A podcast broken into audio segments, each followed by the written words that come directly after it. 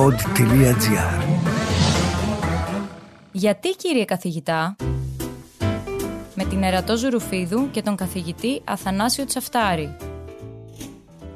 Αν είστε σαν εμένα και αγαπάτε το διάστημα και την κοσμολογία, τότε ίσως να έχετε ακούσει και να έχετε διαβάσει για την εντροπία.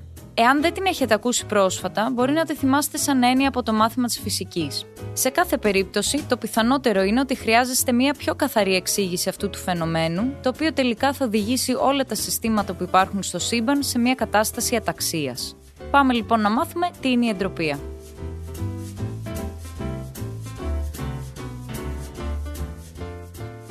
Γεια σας, κύριε Τσαφτάρη, τι κάνετε?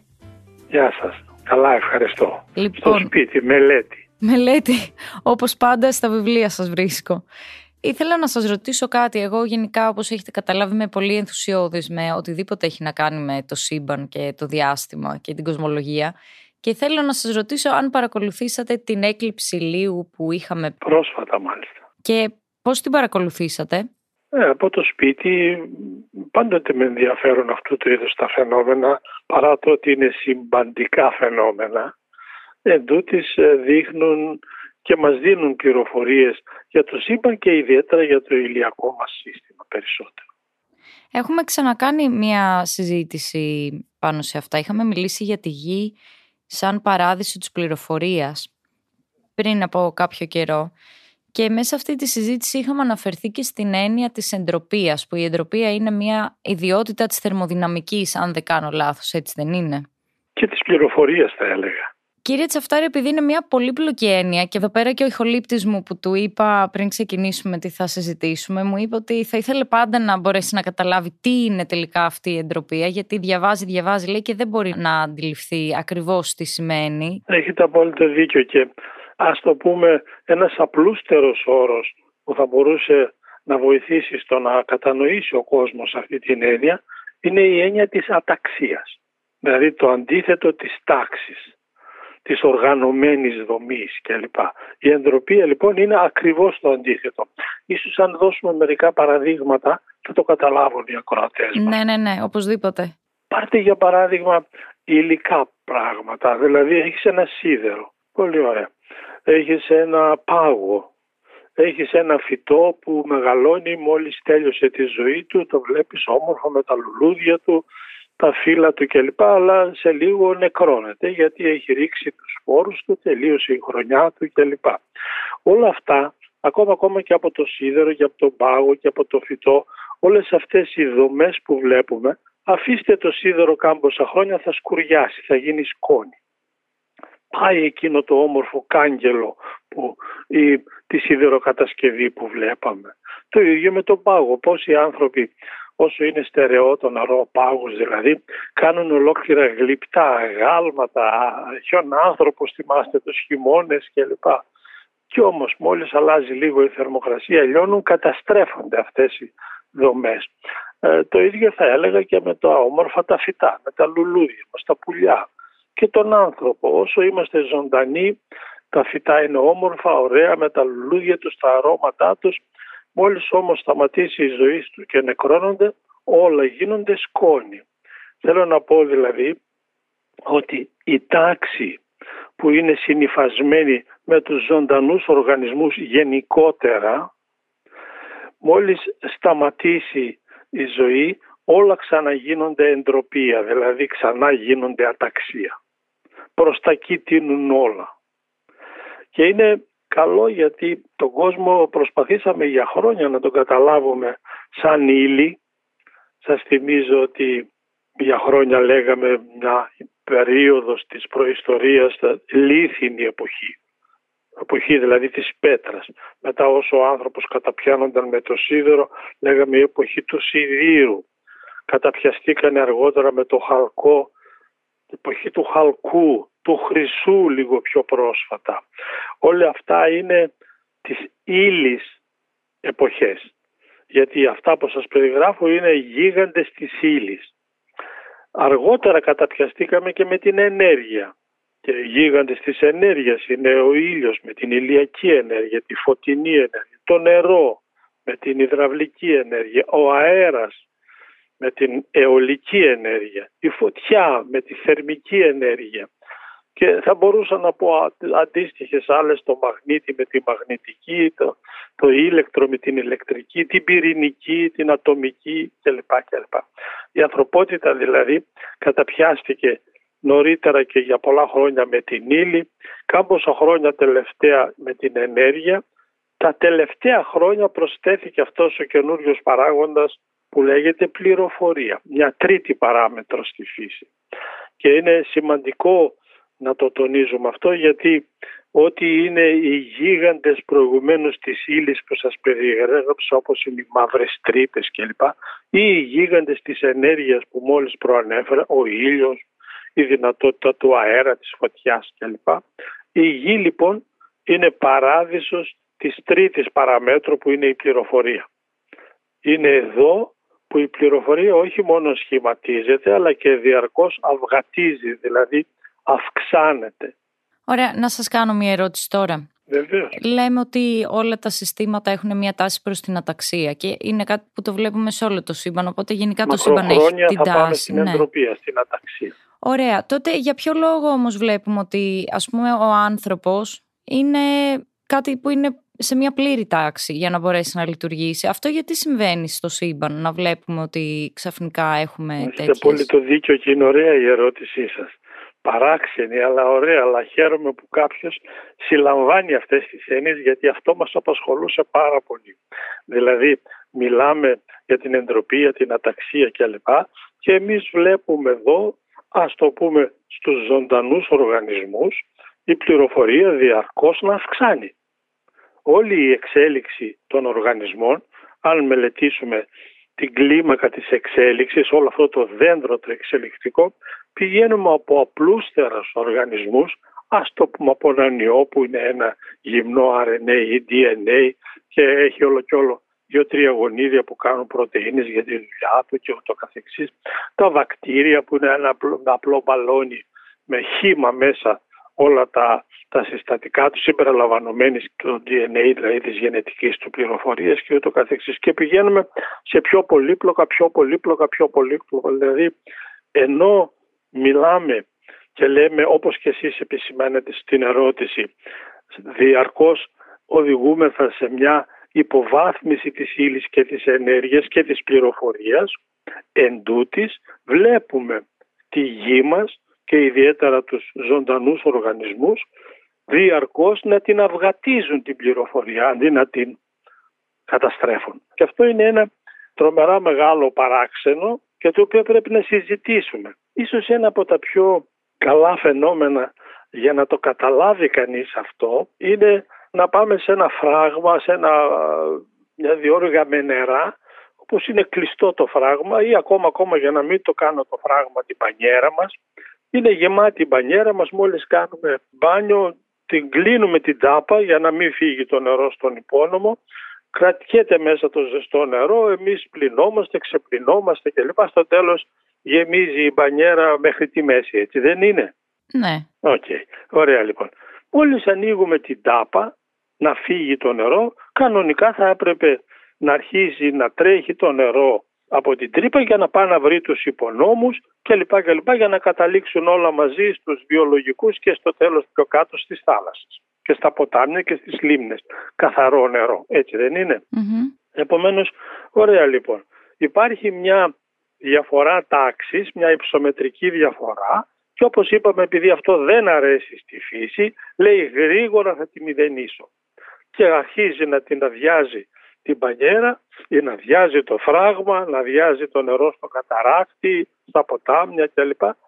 Μέχρι ότου την ισοφαρίσει τη διαφορά, μέχρι ότου τελειώσει η πανιέρα, δεν έχει άλλο και όλο το νερό κατέβηκε στον πάτο.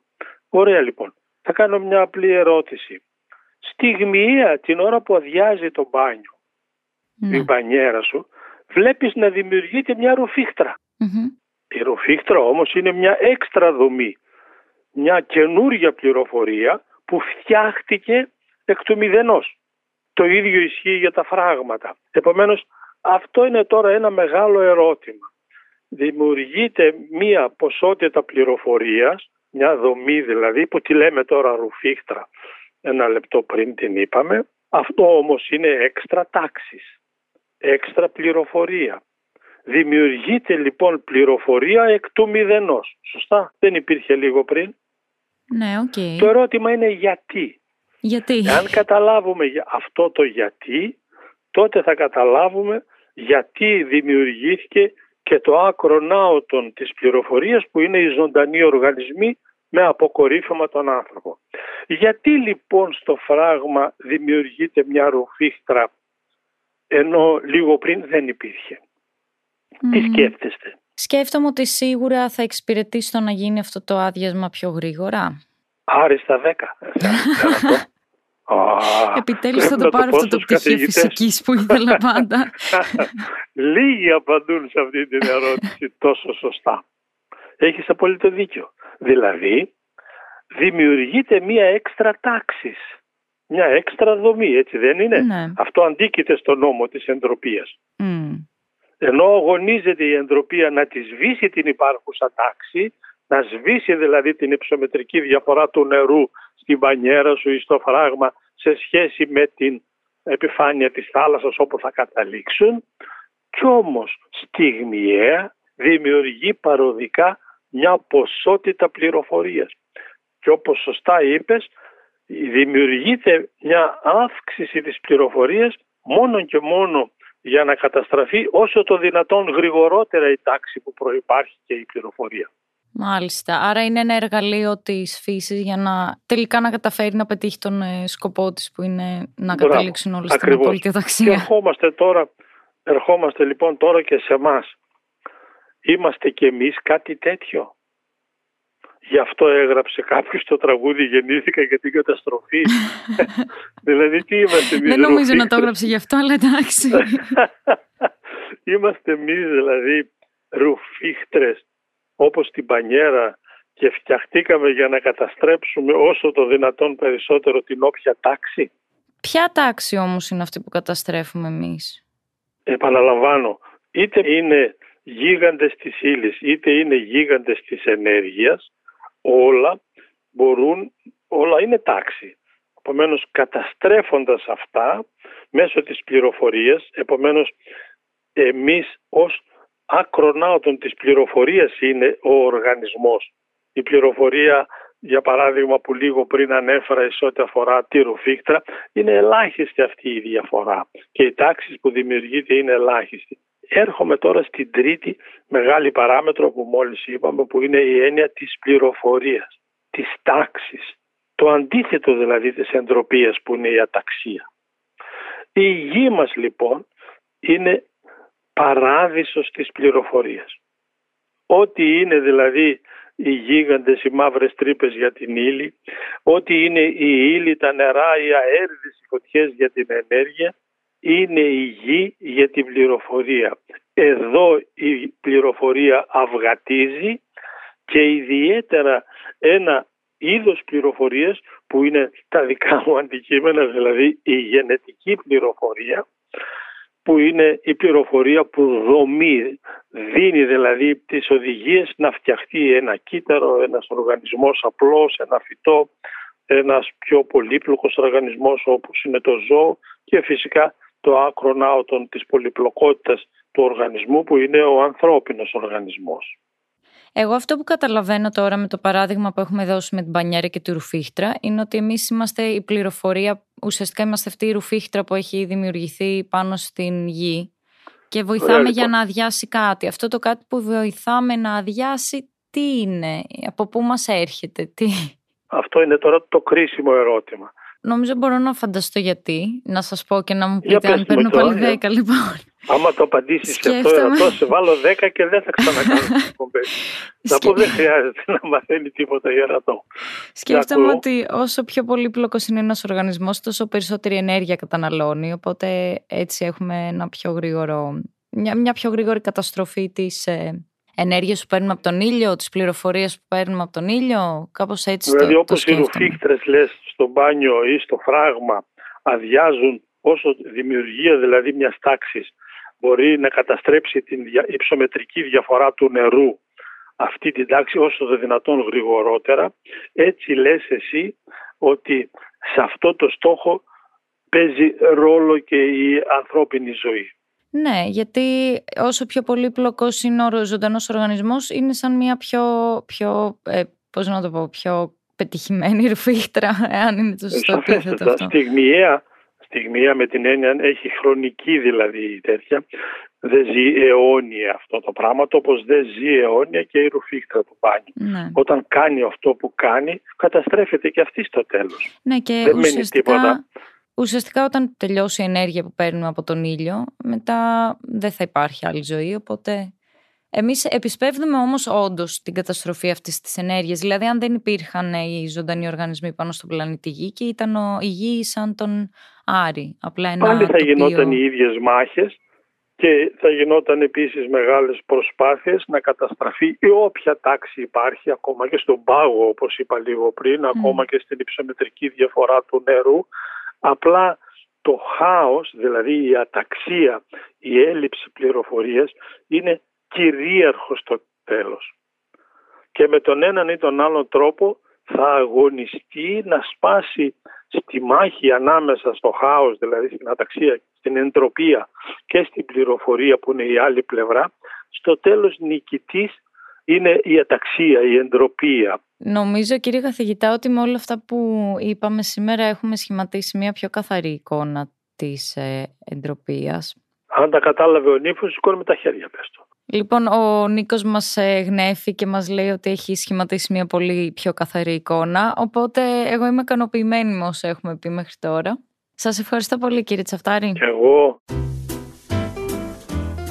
Ακούσατε το podcast «Γιατί, κύριε καθηγητά» με την Ερατώ Ζυρουφίδου και τον καθηγητή γενετικής και πρώην Υπουργό Αγροτικής Ανάπτυξης και Τροφίμων Αθανάσιο Τσαφτάρη.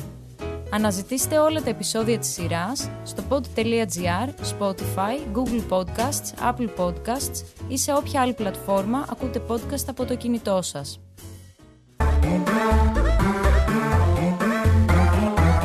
Pod.gr. Το καλό να ακούγεται.